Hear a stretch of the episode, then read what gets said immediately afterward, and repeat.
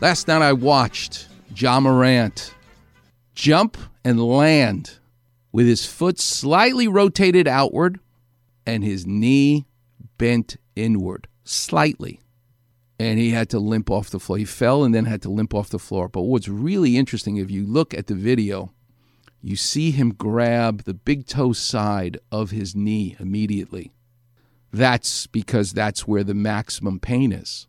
Yep, the medial meniscus lives there. I get it. Yep, you can tear your ACL and feel pain there.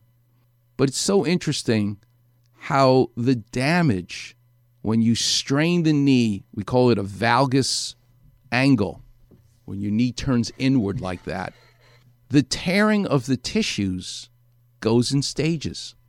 My clap revision would be it's like tearing open a FedEx envelope. You know, you can use the string they give you to rip open the top, or you can just manhandle it and just rip through the stuffing and the paper Clapper to get on the inside. That it's basically layered. You want to be elegant, you pull the string. If you can't find the string or you're in a hurry, you just rip the thing through everything and you see all that stuffing fly around. Well, your knee is the same way. There's skin. Right below the skin is the medial collateral ligament. Right deep to the medial collateral ligament is the medial meniscus.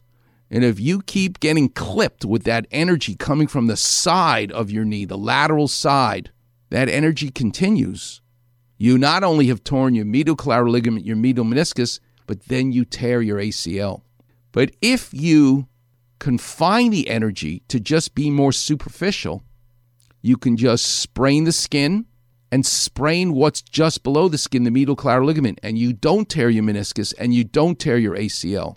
One of the saving graces, if you look at that videotape of probably one of the greatest basketball players in the NBA right now, John Morant, certainly the most exciting to watch because he literally plays above the rim and flies like none other, is that his knee was slightly flexed. It was bent, it wasn't in full extension. And that allows for a little bit of play. The ligaments have a little wobble when your knee is flexed, when they are stressed from the side, like his was. And that, I believe, was his saving grace. He's having an MRI, and the early results look like it's a sprain, which is probably to the medial collateral ligament and not tearing his meniscus or his ACL. But if you look carefully, immediately after it happens, he grabs the medial side of his knee.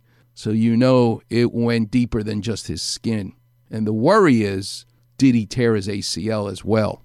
Called the O'Donoghue's triad when you actually get all three the MCL, the medial meniscus, and the ACL. And the beauty of it is, is if he's really just sprained, which is a microscopic tear to the medial collateral ligament, you don't need surgery for that. We put you in a brace, it bleeds underneath the skin, and it goes on to heal on its own without surgery. We used to believe you had to put stitches in a staple. God, what we they used to do to patients, you know, and I see people come to me all the time with all kinds of staples that they put into people in the 1970s and 80s. Oy vey, because now I have to see them because I now need to do a knee replacement and I have to get these old staples out. But we now know you don't have to. The medial collateral ligament will go on to heal on its own. And that's probably what will happen to John Morant. He needs to heal. He's not going to be playing right away. And let's hope uh, nobody suggests giving him any kind of injection either. It'll heal. He'll be back. And he's good for the NBA because to see him, you pay money to see that guy play basketball.